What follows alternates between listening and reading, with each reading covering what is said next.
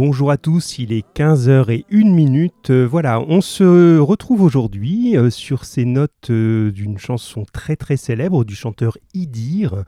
Alors voilà, j'ai souhaité vous passer ça aujourd'hui parce que vous avez peut-être entendu, c'est un, homme qui est mort hier, voilà, qui est un des grands et peut-être le, plus grand chanteur kabyle de, bah, de ces dernières années, de la fin du XXe siècle et du, du début du XXIe. Euh, voilà, c'est un. Puisqu'on parle de poésie aujourd'hui, ben vous voyez, c'est une espèce de, petite introduction à la poésie, puis un petit clin d'œil à ce poète. Alors moi, je ne comprends pas un seul mot de ce qu'il chante, mais euh, ça n'empêche pas. Vous voyez, ça va peut-être être quelque chose qui va nous, nous aider à comprendre ce que c'est que la poésie, justement, parce qu'on peut en trouver même là où on a l'impression ben, qu'on n'est pas dans le sens de ce qui est dit, qu'on ne comprend pas forcément les mots. Voilà, donc c'est le thème du jour, la poésie, c'est l'un des grands morceaux de votre programme de troisième, et c'est un moment donc important de votre scolarité. Donc je vous salue tous, ceux qui nous ont rejoints, qui sont en train de nous rejoindre. Alors bonjour pour ceux que j'ai là sous les yeux, à Maëlia, à Mehdi, Mathéo, Kelly, Bintou, Valentin, Mohamed, Dylan, et puis les autres qui ne se sont pas encore signalés mais qui sont là. Euh, bonjour à Isabelle, j'imagine, euh, voilà, notre euh, peut-être plus fidèle auditrice. Et puis, ben, en route, voilà, on va faire comme d'habitude. Euh, petite urgence, bonjour Anas, voilà, Mohamed aussi, je t'avais, bonjour. Euh, petite urgence de vide classe, je vous en parle en deux minutes, et puis s'il y a d'autres questions, on en parle à la fin, hein, de manière à donner vraiment le, le, plus important, le temps le plus important à, à, ce qui nous rassemble, qui est le cours de français. J'attire juste votre attention pour ceux qui n'auraient pas fait attention à Pronote, justement, à information et sondage vous avez un message de la part de Monsieur Hupsch qui euh, parle de votre orientation au lycée. Donc pas de panique, hein, c'est pas quelque chose où il fallait répondre hier soir, etc. C'est juste pour vous redonner la procédure. Donc vous avez euh, ce message. Si vous n'arrivez pas à le trouver, vous me le direz, je vous l'enverrai en discussion pour que ce soit clair pour tout le monde. Donc on vous redit tout simplement de vous reconnecter sur le même site que la dernière fois quand vous avez fait vos vœux avec vos codes habituels hein, sur téléservice et vous allez pouvoir aller euh, consulter vos vœux et consulter les possibilités de lycée. Pour le moment, pas d'urgence, vous ne pouvez pas encore entrer de choses. Hein, sur, vous verrez, il y a un petit document joint qui est bien fait à partir du 20 avril et jusqu'au 25 mai, donc c'est maintenant on peut juste aller voir euh, les possibilités de poursuite d'études et repérer le nom des établissements et des, formations qui vous intéressent. Et vous pourrez formuler vos demandes à partir du 25 mai. Euh, avec vos parents, un seul vos parents peuvent rentrer les vœux, donc vous le faites ensemble bien sûr, mais c'est vos parents qui, le, qui ont accès, entre le 25 mai et le 8 juin, d'accord Pour avoir euh, là tout ce qui est mise à jour du lycée que vous demandez vraiment, dans quel ordre, toutes ces choses-là et vous recevrez euh, fin juin, début juillet votre affectation. Pour tout ça, moi, je ne vais pas plus loin pour faire du français, mais euh, s'il y a des questions, s'il y a des choses pas claires, des choses qui vous embêtent, plusieurs possibilités. Moi, bien sûr, Monsieur Hupsch aussi, et Madame Hulot, on vous a remis son adresse mail. Vous lui envoyez un petit mail en donnant votre numéro de téléphone et elle peut vous appeler. C'est-à-dire vous pouvez avoir une discussion téléphonique avec elle, hein, la conseillère d'orientation, pour un petit peu faire le point là-dessus. Voilà, en gros, on ne vous laisse pas tomber, donc il n'y a, rien d'urgent. Rassurez-vous, il n'y a pas quelque chose qu'il faut absolument faire cette semaine, sinon vous êtes fichu, tout va bien. Juste informez-vous et euh, continuez à réfléchir. Voilà, pour la partie euh, pour la partie introduction euh, vide classe, c'est fait. S'il y a d'autres questions, vous m'en parlez après. Je reste disponible, bien sûr. Je salue Sémi. Bonjour Sémi. Euh, voilà. Et puis on a, oui, oui, on a apprécié cette, cette musique. Alors, je ne sais pas si tout le monde la connaissait. Il y en a sans doute qui connaissent parmi vous, mais c'est une, c'est une très très belle musique que je vous ai passée tout à l'heure. Et je vous en repasserai d'autres tout à l'heure. voilà, c'est l'occasion. Alors, Grand nouveau chapitre. Regardez un petit peu le chemin parcouru quand même. Hein. Bravo à ceux qui sont là depuis le début, qui, euh, dans des conditions pas toujours faciles, tenaient le coup et avaient euh, voilà, donné la, priorité à votre scolarité euh, sur le côté ouais, on est ado, on s'en fout, on est fatigué, machin. C'est vraiment bien. Hein. Vous êtes super courageux là-dessus. Et puis il y a des gens qui se sont révélés dans la classe. Hein. Moi j'ai affaire à une autre troisième 2 que celle que j'avais en face de moi quand on était en classe. Hein. Vous savez que des fois, on n'a pas eu l'habitude de se mentir, hein, donc on va pas commencer aujourd'hui. Vous savez que des fois c'était un petit peu tendu, hein, que j'avais un peu tendance à vous spiller parce que voilà, il n'y avait pas toujours une bonne ambiance et une, une bonne dynamique. Et là, vous êtes vraiment beaucoup plus dans le positif. Hein. Là, j'ai, enfin, il y a des gens qui se sont magnifiquement transformés, qui ont pris la parole par écrit, mais qui l'ont prise et qui s'expriment et qui sont là, et puis des gens euh, qui donnaient l'impression bah, d'être un petit peu dépassés, de plus s'investir, et qui sont là à chaque fois, qui font ce qu'ils peuvent. Mais bravo, voilà, vous, voyez, vous avez su tirer le, mieux possible. Bonjour à Myriam, oui j'ai bien eu tes questions. Alors c'est toujours, je ne comprends rien à tes questions, enfin non pas à ce que tu écris, hein, rassure-toi, ça je comprends très bien et c'est plutôt bien, mais à comment les mails parviennent? Parce que j'ai reçu le mail avec tes questions, donc tout est bon, je les ai corrigées, j'ai reçu, ça va. Et puis j'ai reçu celle d'Antigone de la semaine dernière en même temps. Bon voilà, il y a des choses assez bizarres avec les mails. Bon, t'inquiète pas, tout va bien et bonjour à toi Myriam. Allez, parlons de poésie, chers amis. C'est un grand boulot. Oui, je vous disais, regardez le chemin parcouru depuis euh, qu'on s'est euh, quitté en vrai. Ben, ceux qui ont bien bossé, et pour les autres, je tiens tout à votre disposition. Voilà, les fichiers, les explications, tout ce que vous voulez. On a terminé un livre, Le Secret. On a totalement étudié Antigone. On a fait donc tout un chapitre et on est en train d'entamer encore un nouveau chapitre qui est la poésie. Et tout ça, c'est important parce que euh, ben voilà, ça fait partie des grands mouvements de la littérature et des choses que vous aurez besoin de maîtriser pour être à l'aise ensuite au lycée. Hein. Il faut que vous ayez vu ben, du théâtre, du roman et de la poésie. Donc voilà, on est bien dessus. Alors, c'est aussi une occasion de changer un petit peu de regard sur la poésie. Ma première question, ça y est, on est dans le document, était sur vos représentations. En gros, qu'est-ce que ça représente pour vous? Qu'est-ce que c'est pour vous la poésie? J'ai reçu des tas de réponses. S'il y en a là, il y en a parmi vous qui sont connectés, c'est très très bien, et qui n'ont pas envoyé leurs éléments euh, par écrit, c'est le moment de le faire. Ceux qui me les ont envoyés, vous pouvez euh, me les remettre en mémoire, mais sinon j'ai vos feuilles, hein, il n'y a pas de souci. En gros, quand je vous dis poésie, à quoi vous pensez? On va partir de ça, commencer à m'envoyer des éléments, par exemple Anas hein, qui est avec nous euh, et dont j'ai pas eu forcément le travail. Mohamed, je l'ai eu au dernier moment, donc euh, c'est pas un reproche hein, quand je te dis ça, Mohamed, mais c'est juste pour te dire que j'ai pas eu le temps de le lire encore. Hein. Je suis pas, suis pas Superman, je le lirai juste après. Euh, Semi, Mehdi. Alors, qu'est-ce que ça évoque pour vous la poésie? Vous connaissez, vous en avez fait, mais depuis que vous êtes à l'école, c'est pas comme si j'arrivais euh, avec un mot inconnu, avec un thème inconnu. Donc qu'est-ce que c'est pour vous la poésie? Et puis, à partir de ça, on va voir où je vous emmène. Donc, j'aimerais bien que ceux qui ne se sont pas encore exprimés, vous m'envoyez au moins un ou deux mots par SMS. Ben, la poésie, c'est ça, c'est ça, c'est ça. Moi, quand vous me dites on va faire de la poésie en français, je me dis ça. Voilà, je pense à ça, etc. Voilà, vous me disiez un petit peu vos éléments, parce que plus j'en ai, plus je peux m'appuyer dessus pour, euh, pour travailler avec vous. Alors, j'ai Anas, voilà, qui réagit très vite, c'est bien Anas. Les autres aussi, allez-y, hein, lancez-vous. Voilà, ouais, c'est bien en plus que tu écris, Anas. Euh, alors, je commence à donner mes éléments pour qu'on ne perde pas trop de temps, parce qu'on a comme d'habitude un programme chargé. Mais envoyer, envoyer, voilà, j'entends que ça, sonne un peu à gauche, à droite, donc c'est que ça arrive, c'est bien. Alors, euh, pêle-mêle, hein, on avait fait une espèce de carte mentale, poésie au milieu. Alors, j'ai... Euh, ah, c'est bien, vous réagissez, c'est parfait. Voilà.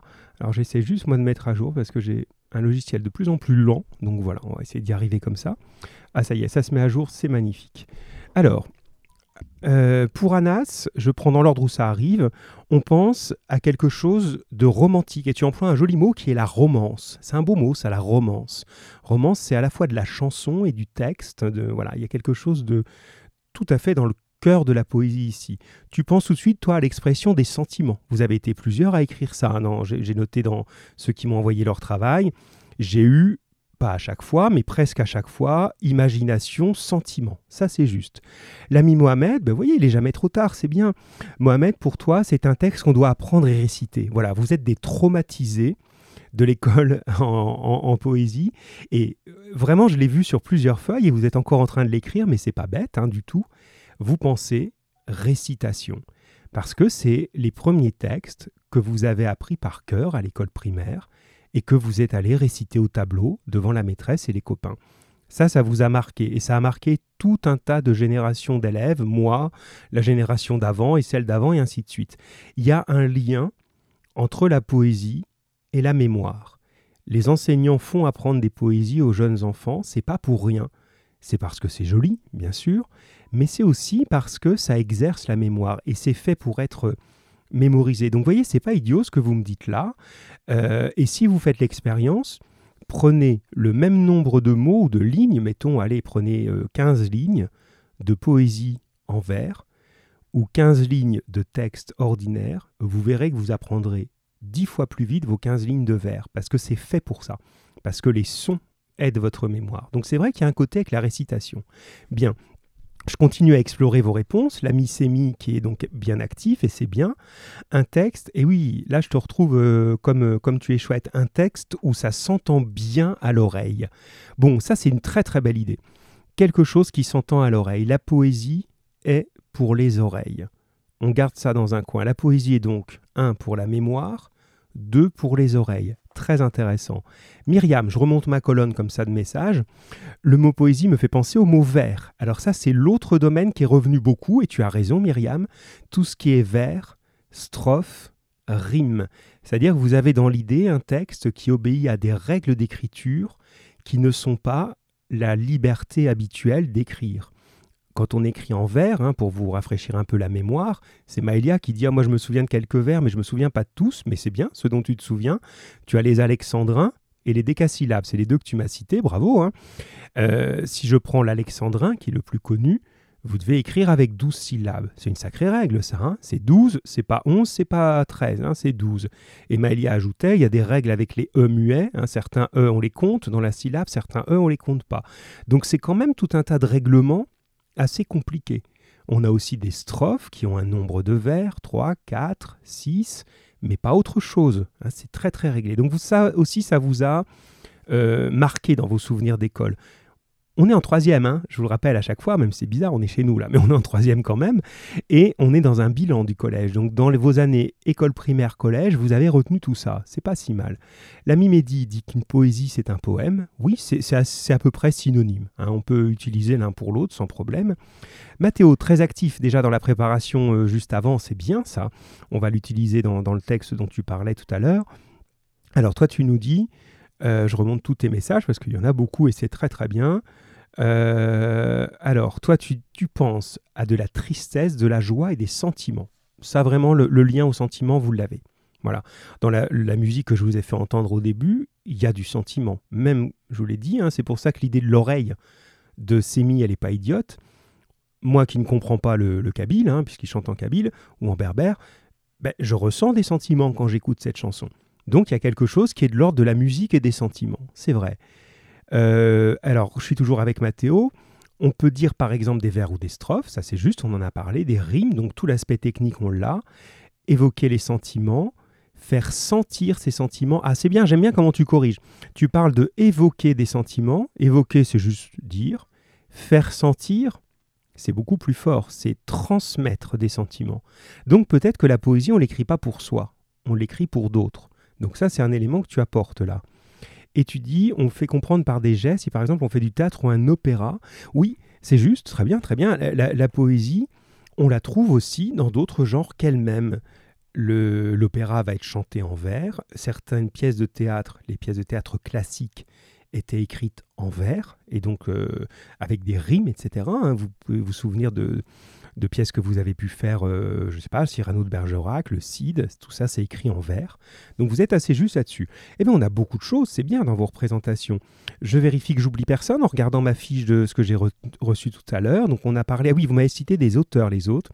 Donc ça fait plaisir parce que vous sortez pas ignorant du collège, et heureusement d'ailleurs. Victor Hugo, ça vous dit quelque chose? Vous m'avez cité Demain dès l'aube, à l'heure où blanchit la campagne, je partirai, si vous vous en souvenez. Euh, Guillaume Apollinaire, hein, dont on parle dans nos fiches, mais vous l'avez retrouvé. Évidemment, l'Ardennais de service Arthur Rimbaud. Certains se souviennent de Voyelle, par exemple. Euh, Jean de La Fontaine, oui, vous avez ce souvenir qui est juste. On a un bilan qui est pas mauvais quand même là-dedans. Hein. Vous m'avez parlé aussi, tac tac, tout ça je l'ai dit, donc je le redis pas. Ah, il y a quelqu'un qui m'a dit, et c'est très très bien, jouer avec les mots. Ça, c'est chouette. L'idée de jouer avec les mots amène quelque chose. Alors oui, Mathéo, tu rajoutais Jean de La Fontaine, tu vois, en même temps que je le disais, donc c'est juste. Euh, et Mehdi nous dit, à travers une poésie, il y a une histoire. Oui ou non, mais c'est intéressant. C'est-à-dire qu'on peut imaginer qu'une poésie nous raconte quelque chose. Le, troisième, le deuxième texte pardon, que je vous ai donné, le dernier texte de l'affiche, il correspond à ça. Hein. Il raconte bien une histoire, c'est vrai. Mais vous avez des poésies qui n'en racontent pas. C'est-à-dire que moi, je vais un tout petit peu euh, préciser ce que tu dis, mais qui est intéressant en disant peut raconter. C'est possible que ça raconte une histoire, mais ce n'est pas du tout obligatoire. Bon, on a un bon point de départ. Alors, ça, tout ce que vous avez dit là, c'est bien sûr juste. C'est pas acheté à la poubelle. Mais il va falloir maintenant qu'on essaye de préciser les choses et qu'on passe peut-être à un nouveau regard sur la poésie qui est celui qui va vous conduire vers le lycée. C'est-à-dire que tout ça c'est juste, mais ça correspond essentiellement à la poésie extrêmement classique, celle qui obéissait à ces règles de vers dont on vient de parler.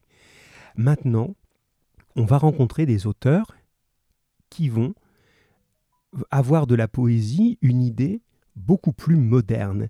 Et justement au XXe siècle, au début du XXe siècle, il y a une véritable révolution dans la poésie. Et c'est à ça justement que j'aimerais vous faire euh, participer, c'est ce que je voudrais vous faire partager dans, dans ce travail-là. Alors Mohamed, tu nous parles de la morale. Alors ça aussi, c'est des souvenirs d'école, mais c'est important. Hein. On construit sur les bases que vous avez. Ça, c'est la morale de la fable. Hein. une poésie, on imagine, ah, à la fin, il y a la morale, mais pas toujours. Une poésie peut totalement être à des milliers de kilomètres de la morale. C'est là-dedans qu'on va justement maintenant. Je passe à la suite. Alors, euh, on parlait de l'adjectif poétique, donc ça je vais y passer très très vite. Hein. Vous m'avez envoyé des choses qui étaient assez justes. Hein. Poétique, c'est quelque chose qui va avoir toutes ces caractéristiques de sentiment. Vous pouvez dire, tiens, ce paysage est poétique. Il y en a qui ont écrit ça. Ou euh, les paroles de cette chanson sont poétiques. Voilà, donc c'est un adjectif qu'on peut employer dans la vie courante. Bien. Maintenant, entrons dans ce qui est le titre, l'intitulé de ce thème en troisième. Et vous allez voir que on n'est plus du tout dans cette représentation des petites classes. Je suis sûr que quand euh, vous avez vu le thème, il y en a plein qui ont un peu soupiré en disant oh non, pas la poésie, euh, c'est encore les trucs qu'on récite, etc. Puis vous êtes dit ben non, on n'est pas vraiment en classe, il va pas nous faire réciter euh, depuis chez nous, mais vous avez pensé à ça. Mais vous allez voir, on va vers autre chose. Je relis le titre pour que vous l'ayez dans l'oreille si vous l'avez pas sous les yeux. Ça, c'est le titre officiel. Hein. Regardez le monde, inventer des mondes, vision poétique du monde. Ça, c'est le titre du programme. C'est pas moi qui l'invente, hein, je le suis, hein, c'est un de mes rôles. Donc, je reprends ça. Regarder le monde. Tiens, la poésie, ce serait donc une manière de regarder le monde. Et le mot suivant, inventer des mondes. Donc on n'est pas juste sur la réalité, on est peut-être capable, et quelques-uns ont parlé d'imagination et c'était bien, on est capable d'aller plus loin que la réalité. Et en tout cas, on a une vision poétique du monde. Donc déjà dans ce titre du programme qui pour le coup est très bien fait, on peut déjà se mettre dans un coin de la tête qu'il existe, à côté de la vision ordinaire du monde, de la vision quotidienne du monde, une autre manière de le voir qui serait la vision poétique. Il y aurait donc un autre regard possible, une autre dimension possible. Et c'est peut-être ça qui va être vraiment le cœur de la poésie. Continuons. Je vous ai donné une euh, citation, donc ça c'est moi maintenant, hein, je m'appuie sur le programme, mais après c'est moi qui joue. Une citation d'un poète dont vous allez vraiment euh, beaucoup, beaucoup entendre parler au lycée, qui s'appelle Charles Baudelaire. Alors Charles Baudelaire, le nom doit vous dire quelque chose, Baudelaire, hein, vous voyez, euh, ça doit vous dire quelque chose, mais vous en avez peu fait ou presque pas fait parce que c'est pas franchement un poète enfantin, c'est pas en sixième. Alors il peut y avoir des choses accessibles à des sixièmes, mais parfois il est euh, bon, il y va quoi. Hein. Là, là, la morale c'est pas son c'est pas son rayon à Charles Baudelaire. Mais en tout cas, il a une belle phrase que moi j'aime beaucoup et que je vous ai mise en, dans le titre de la séquence, c'est Tu m'as donné ta boue et j'en ai fait de l'or. Voilà son rôle de poète. Tu m'as donné ta boue le monde m'a donné sa boue, j'ai pris la boue, ce qu'il y a de plus moche, et avec ça, j'ai fait de l'or. C'est-à-dire que la poésie serait capable de transformer le monde. C'est vraiment cette idée-là. Une idée assez folle quand même, hein On n'est pas obligé d'être d'accord.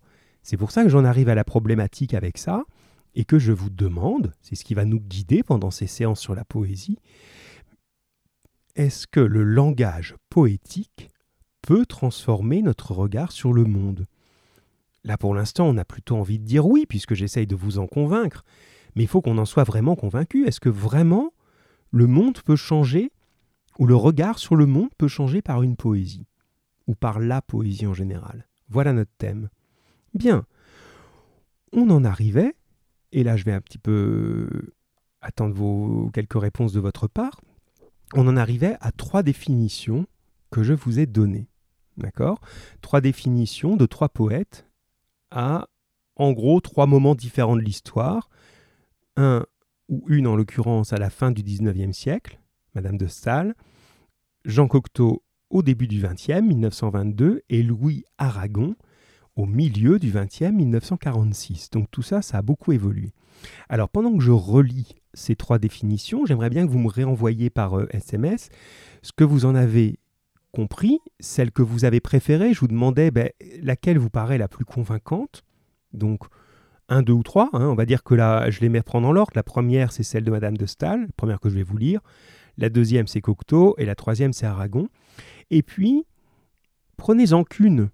Vous n'avez pas le temps, là, par petits messages comme ça, mais qu'est-ce qu'on nous dit de la poésie? En gros, chacun de ces auteurs, comment il définit cette poésie? Commencez à y réfléchir, là je développe un peu pour vous laisser ce temps. Comment chaque auteur ou l'auteur que vous aurez choisi, celle que vous avez le mieux comprise, j'ai plusieurs élèves qui m'ont dit ben moi j'ai choisi celle-là parce que c'est celle que je comprends. Ben oui, mais c'est pas bête. Soyez honnête dans la vie, bien sûr, vous avez raison de dire ça. Si vous n'avez pas compris, vous n'allez pas dire je l'ai choisi. Donc si vous l'avez compris, c'est qu'elle est bien. Hein. C'est qu'elle a quelque chose à dire et qu'elle vous a dit quelque chose. Alors qu'est-ce que vous avez compris d'une de ces définitions? D'accord? Et gardons-nous dans un coin de la tête alors Mathéo, il m'envoie plein de points d'interrogation parce que tu n'as pas compris les définitions, c'est ça ou ce que je te demande là? Mais dites-vous que la poésie, il faut la définir tout le temps. Hein, si je vous parlais euh, de la natation, bon, ben, il n'y a pas besoin de la définir. La natation, c'est la natation, on sait ce que c'est. Là, on a l'impression qu'il faut que chaque auteur dise non, mais la poésie, c'est autre chose pour moi. Allez, je vous lis la première, puis vous me précisez. Alors, Maëlia est en train de réagir, c'est bien. Les autres, allez-y. Alors, première, Madame de Stahl, 19e siècle. La poésie doit être le miroir terrestre de la divinité et réfléchir par les couleurs, les sons et les rythmes toutes les beautés de l'univers. Voilà une définition qui est très claire. Plusieurs vous l'avez choisie hein, dans vos travaux écrits que vous m'avez envoyés, et vous avez raison de dire, elle est très claire. Et c'est une qualité. Les gens qui parlent clairement, on en a besoin. Hein je vous la redis comme elle est courte, la poésie doit être le miroir terrestre de la divinité et réfléchir par les couleurs et les sons et les rythmes toutes les beautés de l'univers. Donc, on, part sur celle-là déjà, donc vous pouvez y réagir pour ceux qui l'auraient choisi ou qui ont envie d'y réagir là maintenant. Donc j'ai Bintou et Maëlia pour l'instant. Alors Maëlia me dit euh, alors tu les as groupés, toi les trois, je pense. Hein. Ils pensent que la poésie montre une face cachée de notre monde. Je suis d'accord avec toi, mais pas sur les trois euh, définitions. Je suis d'accord avec toi pour plutôt euh, la, deuxième définition, pas, pas les trois à la fois. Je ne les aurais pas groupés comme tu l'as fait, ce qui n'est pas débile, hein, loin de là. Mais je pense qu'elles ont des points communs, c'est juste, sinon je les aurais pas mises ensemble, hein. mais elles ont aussi quand même des différences. Myriam nous parle et nous dit celle de Madame de Staël est ma préférée, donc c'est celle que je viens de vous lire, car la poésie est quelque chose qui fait penser à la beauté. D'accord? Donc ça va dans ce sens. Poétique, c'est beau. On va pas dire tiens, ce tas d'ordures est poétique. On va pas le dire. Baudelaire le dirait le fameux Charles Baudelaire dont je vous parlais tout à l'heure. Lui, il a fait des poèmes. Il y a un poème qui existe, vous pourrez le retrouver sur Internet, qui s'appelle Une charogne. Une charogne, c'est un animal mort en décomposition. Voilà, il a fait un, un poème là-dessus. Donc vous voyez, ça peut se modifier, mais quand même, dans l'idée globale des gens, c'est plutôt la beauté. Donc c'est tout à fait juste ce que tu dis, euh, Myriam. Mathéo ajoute l'idée de, je préfère celle de Madame de Stahl, celle que je viens de vous lire donc, parce que je trouve ça beau. Mais c'est bien, je, parce que je trouve ça... Ah, émouvant, d'accord, t'as corrigé après. Émouvant et beau, c'est vrai. Émouvant et beau. Alors, elle est très juste, cette définition. Elle est encore dans la poésie ancienne. Alors quand je dis ancien, c'est pas mal, hein, vous me connaissez, je suis plutôt dinosaure dans mes, dans mes idées. Mais ça va être dépassé, ça, vous allez voir. Mais effectivement, qu'est-ce que cherche la poésie dans cette définition La beauté? Elle est comparé à un miroir, et ça on le retrouve deux fois. C'est pour ça que c'est pas bête Maëlia qui les a groupés. Le mot miroir, vous l'avez chez Madame de Staël et chez Aragon dans la troisième définition qu'on va lire tout à l'heure. Le miroir qui réfléchit, c'est-à-dire qui nous renvoie une image. Hein, réfléchir dans le sens du miroir. Hein. Il nous renvoie une image, et cette image, c'est la beauté dont parle Myriam et d'autres. C'est juste. Et ce miroir, si vous regardez bien, il est tourné vers la divinité, avec un D majuscule dans la définition, le miroir terrestre de la divinité. Donc on est dans cette idée que la poésie, c'est comme un miroir tourné vers le ciel et qui nous permet de voir dedans tout ce qui est supérieur à notre monde, tout ce qui est divin. Vous voyez donc cette image assez romantique. Il y a un monde divin, un monde supérieur, et je ne peux pas le voir à l'œil nu. Il me faudrait une sorte de télescope ou de miroir, et ce miroir, ce télescope, c'est la poésie, selon Madame de Staël. Et vous avez été juste dans vos premières euh, remarques tout à l'heure. Quels sont ces ingrédients Les couleurs, les sons et les rythmes? Ça, c'est une conception très importante. Les anciens, qui n'ont pas tort, disaient La poésie est comme la peinture ou comme la musique. Une phrase en latin, c'est ut pictura poesis, comme la peinture est la poésie. C'est l'idée que c'est une utilisation du langage qui est exactement comparable à l'utilisation de la couleur pour un peintre qui fait un tableau, ou de la musique pour un chanteur ou un musicien qui fait un morceau on utilise les mots pour leur beauté et pour leur son. On cherche à créer des rythmes. Rythme, c'est bien un mot de musique. Donc on a des choses qui arrivent là. Quelque chose de supérieur, quelque chose qui est la beauté, quelque chose qui est comme un tableau, le mot est beau en lui-même, et quelque chose qui est comme une musique le mot a un rythme, a une sonorité. Donc ça, c'est les éléments vraiment fondamentaux et qui donnent vraiment tout l'intérêt de cette, euh, de cette histoire, de cette définition. La deuxième, de Cocteau. Euh, vous pouvez y réagir en même temps que je la relis. Voici le rôle de la poésie. Elle dévoile, dans toute la force du terme. Elle montre nue sous une lumière qui secoue la torpeur, les choses surprenantes qui nous environnent et que nos sens enregistraient machinalement. Faut que j'aille un petit peu plus vite parce que le temps passe vite avec vous. Je la reprends quand même pour vous laisser le temps de réagir. Vous ne l'avez pas beaucoup choisi, mais qu'est-ce qu'il y a de différent? Cocteau, nous, il ne nous parle pas de la beauté, de la divinité, euh, de je ne sais quoi. Hein. Abintou est en train de réagir. Je t'ai oublié, Bintou, pardon. Merci de me le signaler. Je t'ai oublié dans la réponse d'avant. Tac, tac, tac. Ah oui, la poésie, c'est la joie de vivre, c'est rayonnant et c'est plein de couleurs. Pardon, Bintou. Il faut me redire, parce que des fois, j'ai plusieurs messages qui arrivent en même temps et j'ai pas forcément hum, vu. Ici, ils sont arrivés au même moment. Oui, oui. Donc, dans, l'idée de la joie de vivre, du rayonnement des couleurs, tu as parfaitement raison. Hein, c'est bien les, les, outils de la poésie, selon Madame de Stahl. Alors, tu auras la priorité, Bintou, pour celle que je suis en train de faire maintenant. Qu'est-ce qu'elle a de différent justement? Quel est le rôle? En gros, si vous devez résumer cette, nouvelle définition, quel est son rôle? Je vous la redis une deuxième fois, écoutez bien. Voici le rôle de la poésie. Elle dévoile, dans toute la force du terme. Elle montre, nue, sous une lumière qui secoue la torpeur, les choses surprenantes qui nous environnent, et que nos sens enregistraient machinalement. La torpeur, c'est comme le sommeil, c'est quand on est un peu endormi. Alors, elle n'a pas l'air de vous inspirer énormément, celle-ci. Hein je vois pas beaucoup de, de, réactions. Alors, je vais commencer, mais allez-y, hein, alimentez si, si vous, si vous le, le, souhaitez et le pouvez, ce serait bien. Bon, je vous aide un petit peu en même temps. Le mot-clé, c'est dévoiler. Dévoiler, ça veut dire enlever le voile il y avait quelque chose qui cachait, qui voilait le monde, et cette chose-là est enlevée par la poésie.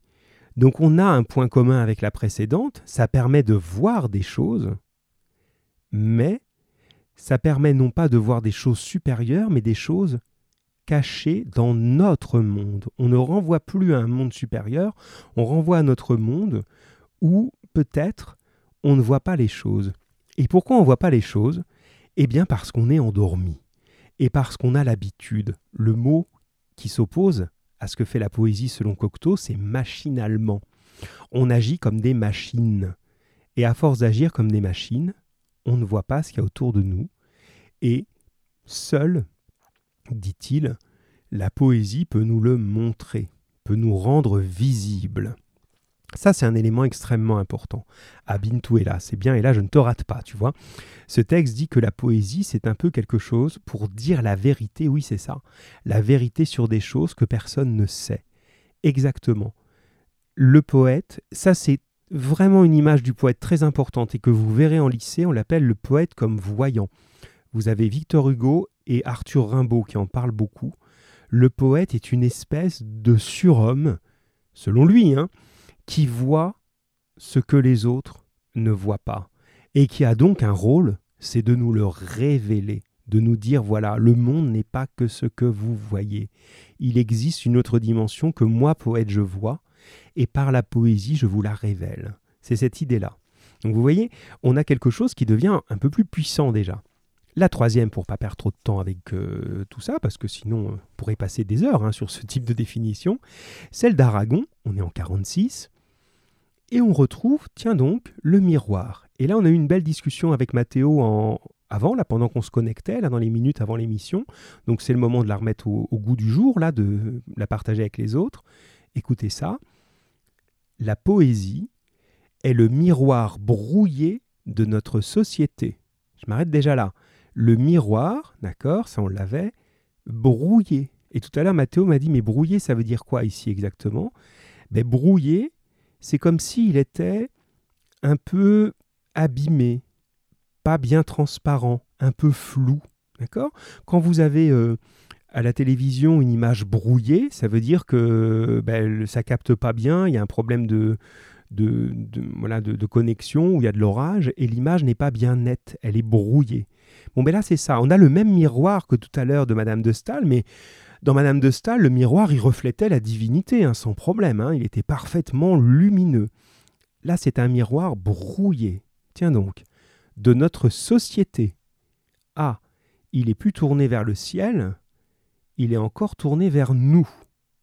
Et on ne se voit pas bien dedans. Vous voyez l'évolution entre les trois. Hein. La première nous montre le ciel, le deuxième poète nous montre la société, enfin le monde environnant, un monde caché, et le troisième essaye de nous montrer la société, mais c'est flou. Bien, continuons.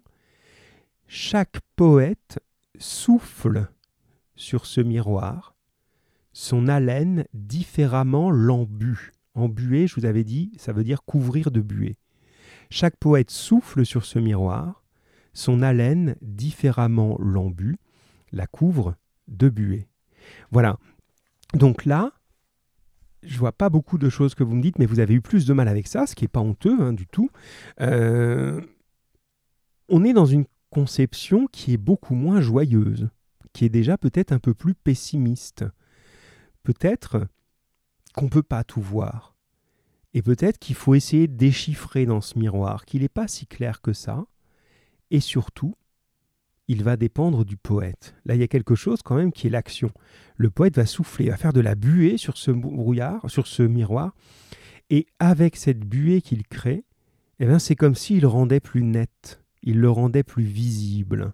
Donc il y a vraiment ce rôle-là du souffle créateur là.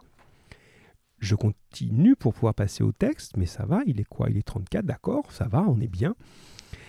Je passe donc vite sur l'image que je vous avais mise, qui est une image de, street art, hein, d'un article qui s'appelle 7.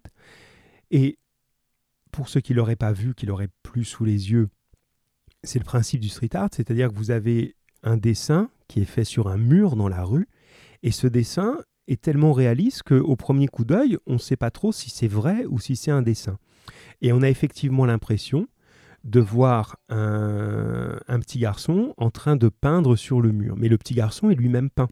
Il n'est pas réel, il est peint sur le mur, il est peint en train de peindre. Et la manière dont c'est fait, on a l'impression qu'en fait, pour peindre, il commence par soulever une espèce de voile qui est sur le mur. Et derrière ce voile, il y a de la couleur.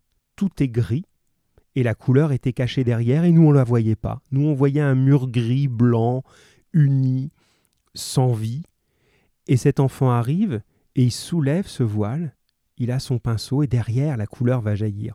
On est vraiment, hein, je vous demandais le lien, on est vraiment dans le lien avec la deuxième définition, hein, celle euh, qui nous montrait justement l'idée de la poésie qui révèle le monde, hein, la définition de Jean Cocteau. Voilà, on en reste là sur ces définitions. C'est toujours, euh, vous connaissez, hein, je prends du temps hein, pour entrer dans une séquence, que c'est important qu'on parle bien de la même chose. Donc là, si on remet un petit peu tout ça en clair, et puis on va pouvoir maintenant entrer dans... Euh, ah voilà, Mathéo est là, c'est bien. C'est bien quand vous réagissez. Hein. Je me dis, ça va, vous avez... Voilà, vous avez réfléchi en même temps que moi et c'est bien. Donc on va écouter la, réflexion que tu fais et la, la, partager. Et puis ensuite on va rentrer dans le texte. Mais l'important c'était qu'on soit bien d'accord sur l'idée que là, on n'a pas parlé de rimes, on n'a pas parlé de vers, on n'a pas parlé que de belles choses, on a parlé aussi de notre monde, et en tout cas d'un monde qu'il fallait arriver à voir avec les yeux de la poésie, qui ne sont pas les yeux ordinaires. Alors l'ami Mathéo nous ajoute, justement, tu nous parles de ce monde, on dirait qu'il y a un autre monde, ou qu'il montre un endroit, donc là tu parles de l'enfant euh, sur le dessin de street art, on dirait qu'il y a un autre monde, ou qu'il montre un endroit coloré, où il pourrait tout changer. C'est juste. C'est exactement ça. Il y aurait moyen de tout changer, c'est à portée de notre main, c'est à la portée d'un enfant qui est en train de le faire. La couleur est là, elle ne demande qu'à s'exprimer, mais il faut agir. Et cette seule euh, manière d'action, c'est peut-être celle de la poésie. Donc on est dans cette idée, vous voyez, de quelque chose qui est une véritable invitation à transformer le monde, à le voir autrement, à le changer, à le colorer, à l'amplifier. C'est cette idée-là. Tiens, on va rentrer maintenant dans ce texte très très dur que je vous avais confié. Plusieurs d'entre vous, vous m'avez dit, bah, écoutez, moi j'ai fait ce que j'ai pu, mais j'ai eu du mal à comprendre. C'est pas grave. L'important c'est de réfléchir. Moi j'aime bien hein, quand vous me dites ça. Euh, vraiment, c'est pas gênant. On dit bon ben voilà, moi j'ai essayé et mince ça résiste quoi. Ben voilà, on est là pour ça, on va y regarder ensemble. Petit texte pas long pourtant. Et vous êtes loin d'être bête. Donc s'il a résisté, c'est parce qu'il est dur. Il est vraiment dur. C'est pas un petit poème euh, facile. Alors avant de le relire, remarquez, quelqu'un me l'a fait remarquer, ben, quand on regarde, on n'a pas l'impression de voir un poème, puisque c'est écrit en prose. Prose, c'est le contraire des vers, c'est-à-dire que c'est écrit dans le langage courant. J'ai voulu commencer par ça, pour justement un petit peu casser cette image que vous avez sans doute encore de vos souvenirs de petites classes, des classes précédentes, que la poésie, elle doit forcément rimer, avoir des vers réguliers, etc. Dans la poésie moderne, pas du tout. On peut même avoir des textes qui sont de la poésie sans avoir de vers, en étant écrit comme un texte ordinaire, mais pourtant on sent bien que c'est poétique. Alors, je vais relire ce texte, puis je laisserai un petit temps de réflexion, je remettrai peut-être un petit quelques secondes de musique pour que vous m'envoyiez un peu des choses. Alors écoutez bien, il est court, et ce que je vous demande, c'est tout simplement déjà qui parle à qui. C'est vraiment un point de départ. Quand un texte est dur, souvenez-vous-en au lycée, quand on ne sait pas, on ne comprend pas de ce qu'il s'agit, on dit, bon, attends, qui parle à qui là? Est-ce qu'il y a un personnage qui parle à un autre? Qui dit je? Qui es-tu? Voilà, faites-vous ce repérage. Qui parle à qui? Ça, c'est la première chose. Et la deuxième chose, de quoi on parle? De quoi on parle, qu'est-ce qui est dit dans cette histoire, qu'est-ce qu'on y comprend. Et même quand on a l'impression de rien comprendre, on comprend quand même un peu quelque chose. Même si vous me dites juste, bon, ben, euh, il y a, alors je vais dire sur un autre thème pour pas vous influencer, si vous me dites juste, bon, ben, euh, à un moment, il y a un animal qui passe, dites, oh, c'est débile ce que je dis, euh, mais non, on a au moins un élément sur lequel s'accrocher. Bon, là, il n'y a pas d'animal, c'est un exemple. Alors, qui parle à qui? Et qu'est-ce qui se passe? Allez, attention, je vous le dis. Tempête solide. Porte-moi sur tes vagues dures, mer figée, mer sans reflux, tempête solide enfermant le vol des nus et mes espoirs. Et que je fixe en de justes caractères montagne toute la hauteur de ta beauté. L'œil, précédant le pied sur le sentier oblique, te dompte avec peine. Ta peau est rugueuse. Ton air est vaste et descend droit du ciel froid. Derrière la frange visible, d'autres sommets élèvent tes passes. Je sais que tu doubles le chemin qu'il faut surmonter. Tu entasses les efforts, comme les pèlerins les pierres, en hommage. En hommage à ton altitude, montagne. Fatigue ma route, qu'elle soit âpre, qu'elle soit dure, qu'elle aille très haut. Et, te quittant pour la plaine, que la plaine a de nouveau pour moi de beauté. Alors on essaye de trouver. Il y a des mots que vous ne comprenez pas, je vais vous les expliquer. Mais pour l'instant, vous arrêtez pas à chaque mot. Bon sang, mais de quoi on parle? De quoi on parle? À qui on parle et qui parle? Déjà, si on a ça, on est sauvé. Essayons d'attraper ça si c'est si vous pouvez, euh, si vous pouvez le, le trouver là. Je vous laisse un petit peu y réfléchir quelques instants. Hop là, et on se retrouve dans quelques secondes. Voilà.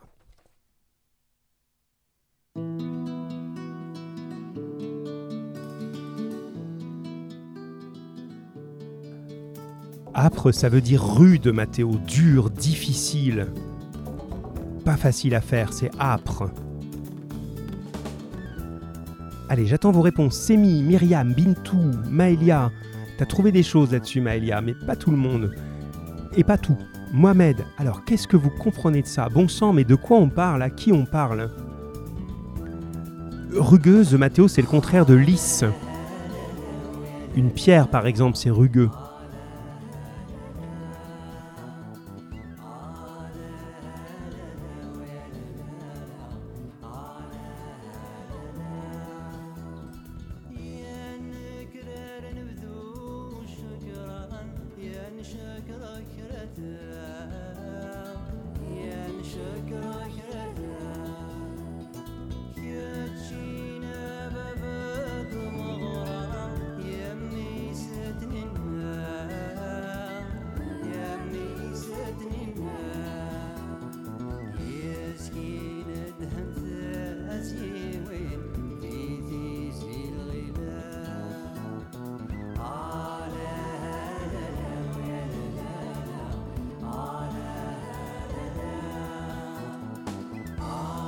Et ça commence à arriver. Myriam, c'est bien. Maëlia, Mathéo, Bintou, j'attends tes nouvelles un petit peu là-dessus.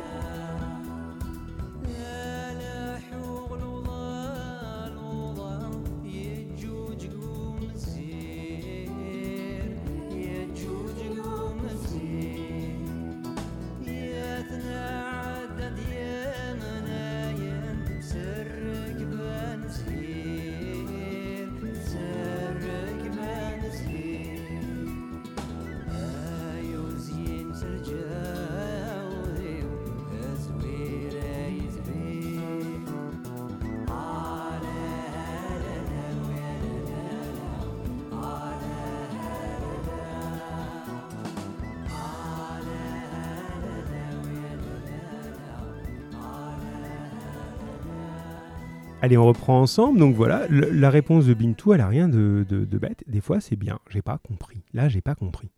Bon, eh bien, on va reprendre. C'était un peu l'idée. Hein. Alors, pas euh, nous dire, ah, ils vont rien comprendre, ça va être chouette.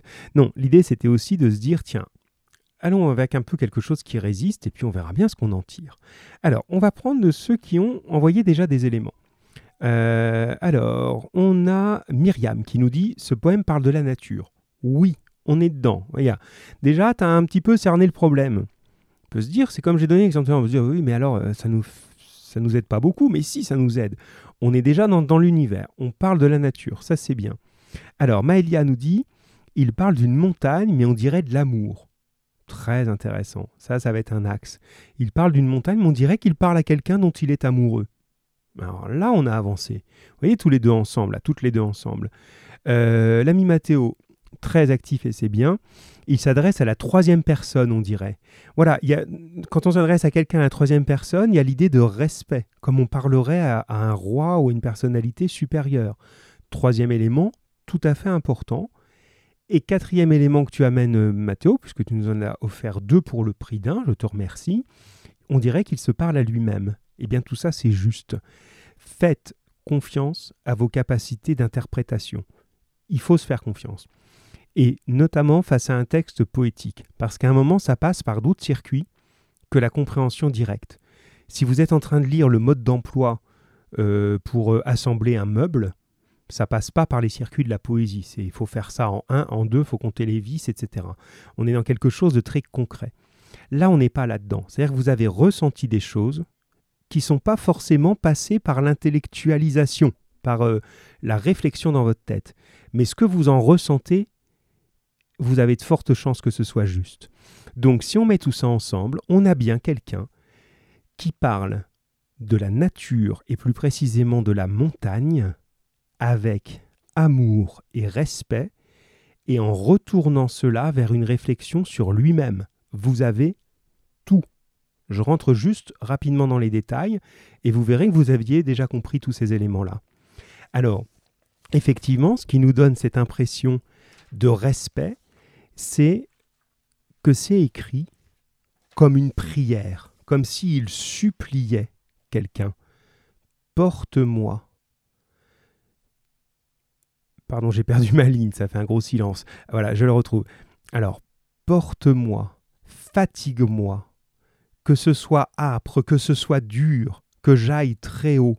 Comme on dirait pitié, s'il te plaît, porte-moi, s'il te plaît, donne-moi de la fatigue, s'il te plaît, montre-moi que c'est difficile, s'il te plaît, donne-moi envie d'aller plus haut. Il y a vraiment cette idée-là, comme une espèce de prière, de respect. Un prière, il n'est pas, on a déjà vu ça en classe, je crois, hein. prière n'est pas un mot qui n'est que dans le domaine religieux. Hein. On, voit parfois sur des, magasins prière euh, de ne pas faire ceci, de ne pas faire cela, ou prière de n'entrer qu'à deux clients à la fois. En ce moment, c'est marqué. Voilà, ça veut juste dire on demande avec respect. Voilà, on demande quelque chose avec respect.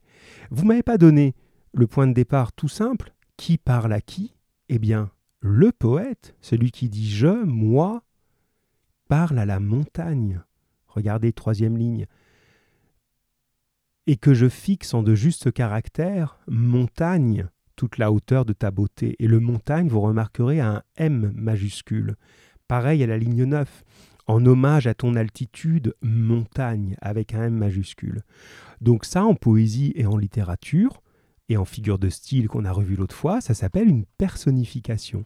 La montagne est personnifiée. Personnifiée comme un être supérieur, puissant, à qui on va demander quelque chose. C'est ce qui explique, Maëlia, tu t'interrogeais là-dessus dans, ta préparation, ce qui explique sa peau rugueuse.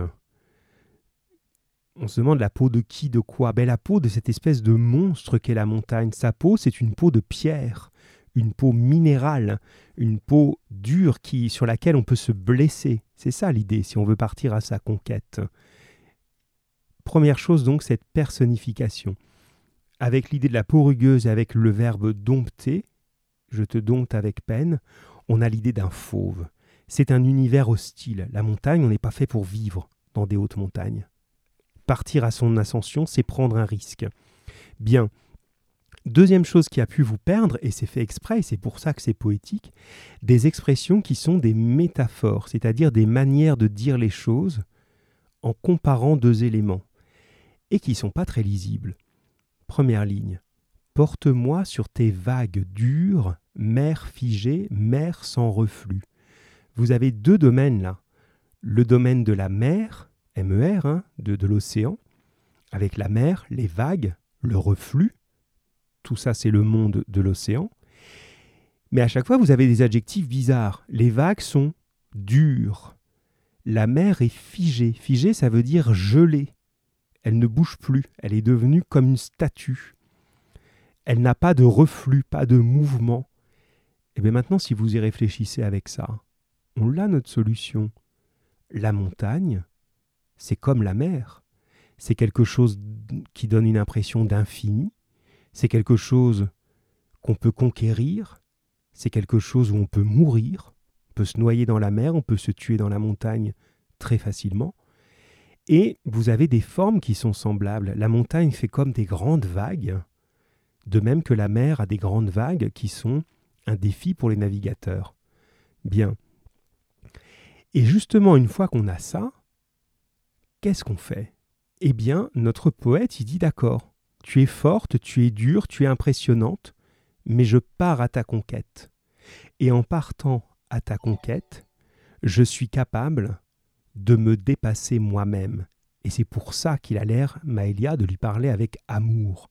Je te suis reconnaissante. C'est comme s'il disait Merci, montagne, d'être si difficile, d'être si dangereuse, parce que grâce à ça, tu me forces à me dépasser et à aller plus loin.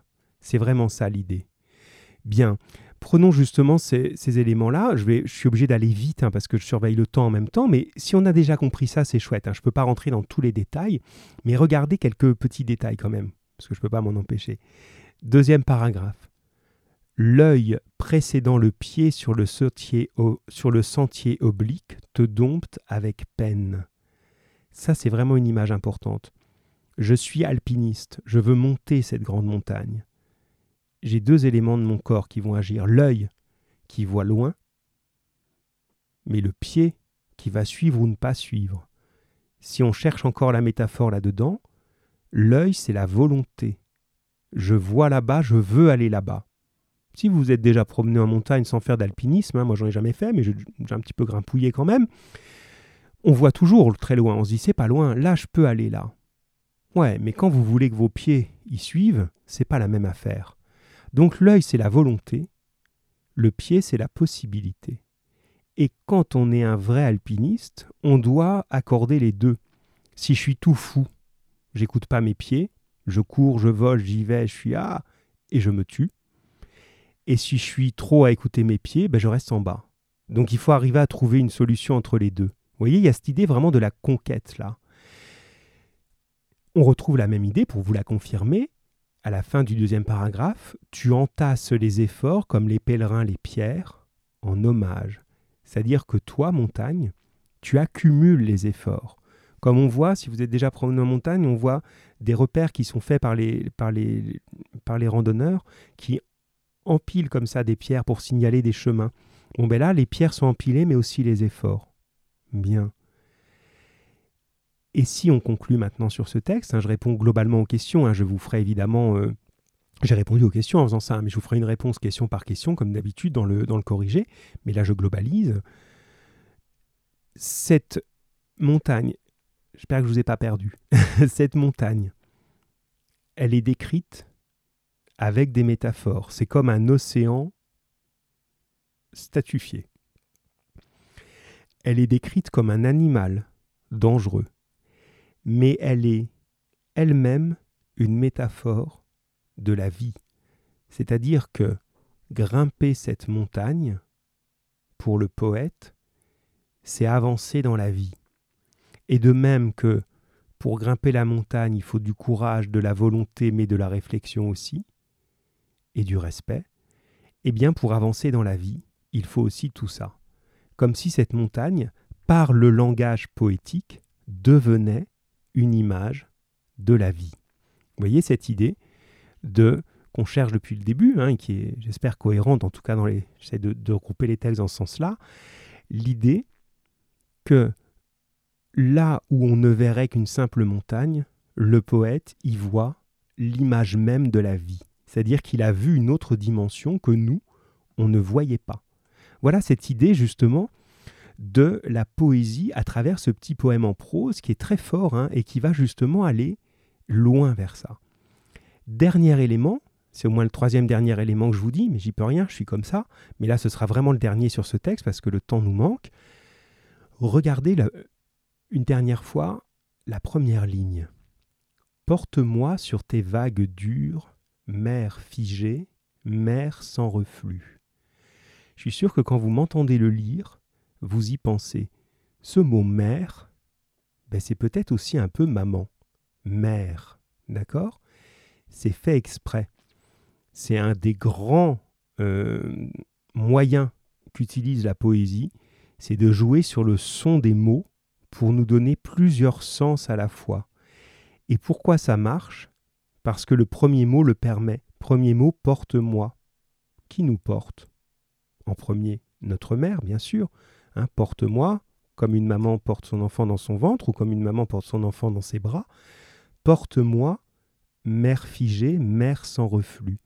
Donc vous avez en même temps ces deux interprétations qui se font, et c'est ça qui fait tout le charme et toute la difficulté de la poésie, c'est que la mer, MER, c'est à la fois l'océan et la maman. C'est pas l'un ou l'autre, c'est les deux en même temps.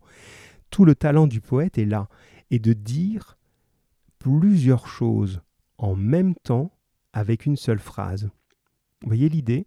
Normalement, quand on parle, on dit une idée à la fois. Eh bien là, c'est comme dans la musique. De même qu'en musique, quand vous jouez un morceau de musique, vous pouvez jouer, un orchestre peut jouer plusieurs mélodies en même temps. Il peut y avoir plusieurs auteurs, un, instrument qui est très haut et l'autre qui lui répond très bas ou qui joue en même temps très bas.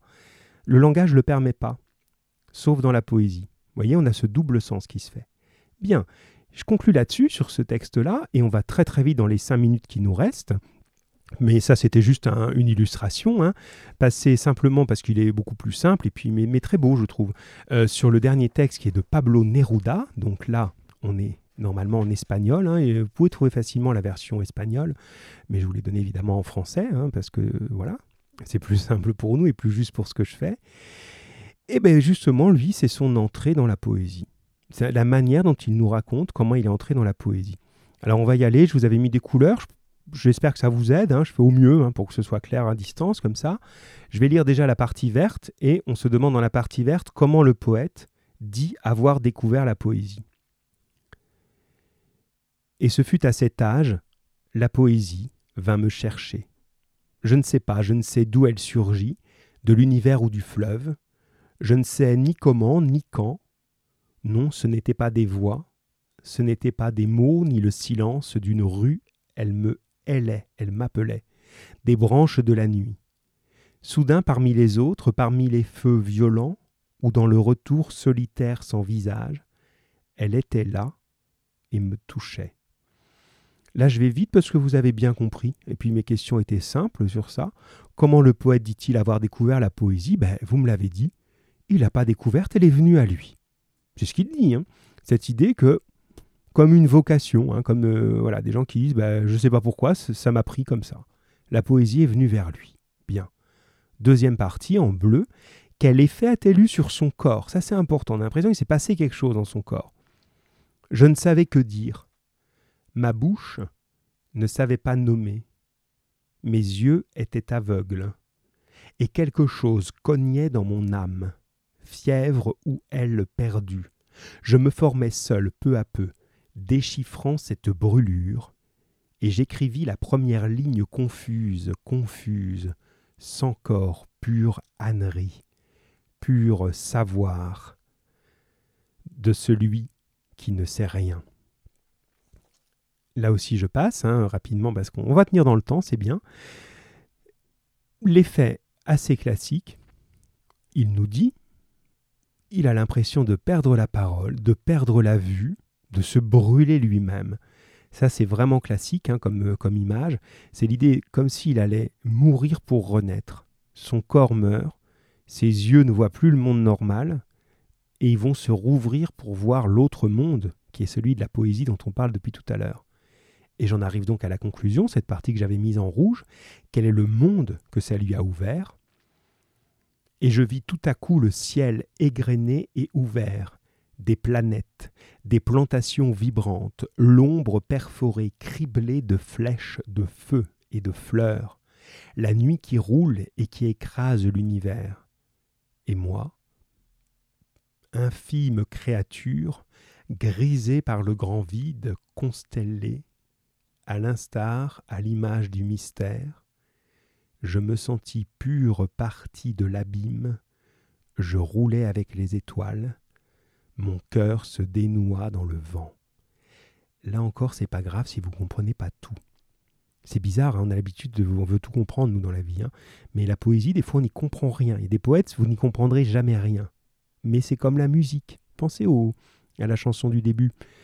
C'est pas parce qu'on n'a pas tout compris qu'on n'a pas ressenti autre chose. Et là, l'idée, c'est qu'on a l'impression qu'il découvre un monde cosmique, comme s'il voyait l'univers. Il est au milieu des planètes là le ciel ouvert, voilà ce qu'il voit, des flèches de feu. Et il se sent tout petit au milieu de cet univers. Donc on se terminera, on se terminera. Je dis souvent cette expression, mais ce n'est pas l'idée. On terminera sur cette idée de notre poète qui, une fois que la poésie est venue le chercher, est emporté dans l'univers et devient comme une espèce de voyant qui voit toutes les planètes. Voilà. Donc quand je vous dis que ça ouvre un regard extérieur et un regard large, c'est pas pour rien. Bon, mes chers élèves, il est 16h01. On va se quitter là-dessus. Donc vous avez eu des belles euh, réactions. Donc sur la fin un peu moins parce que c'était plus difficile, hein, j'en suis conscient, mais n'ayons pas peur hein, d'aller vers le difficile. Moi j'aime bien. Et puis il faut aussi euh, se dire que on a les armes pour le, pour le faire. Hein, pour euh, pas parce que c'est dur, pensez à la montagne, hein, qu'il faut rester en bas et pleurer. Hein. On essaye de monter et puis on cherche, on, on, passe par les petits chemins, on y arrive. Bon, on va continuer comme ça un petit peu. On se retrouve, vous c'est le jeudi, donc on se retrouve jeudi, on continuera, donc je vous enverrai d'autres poèmes. Et puis ben, on continue comme ça le temps qu'il faut. En tout cas, moi je vous abandonne pas, je vous conseille vraiment, vous, de tenir le coup, de ne pas abandonner, d'avoir vraiment en ligne de mire cette entrée au lycée, quel que soit le lycée où vous allez aller, quel que soit votre projet d'orientation, vous avez besoin voilà, d'être voilà, d'être accompagné dans tout ça. Et puis même si vous voyez, c'est juste des moments où comme ça on réfléchit ensemble, euh, vous écoutez des poésies, mais c'est bien, vous perdez pas votre temps.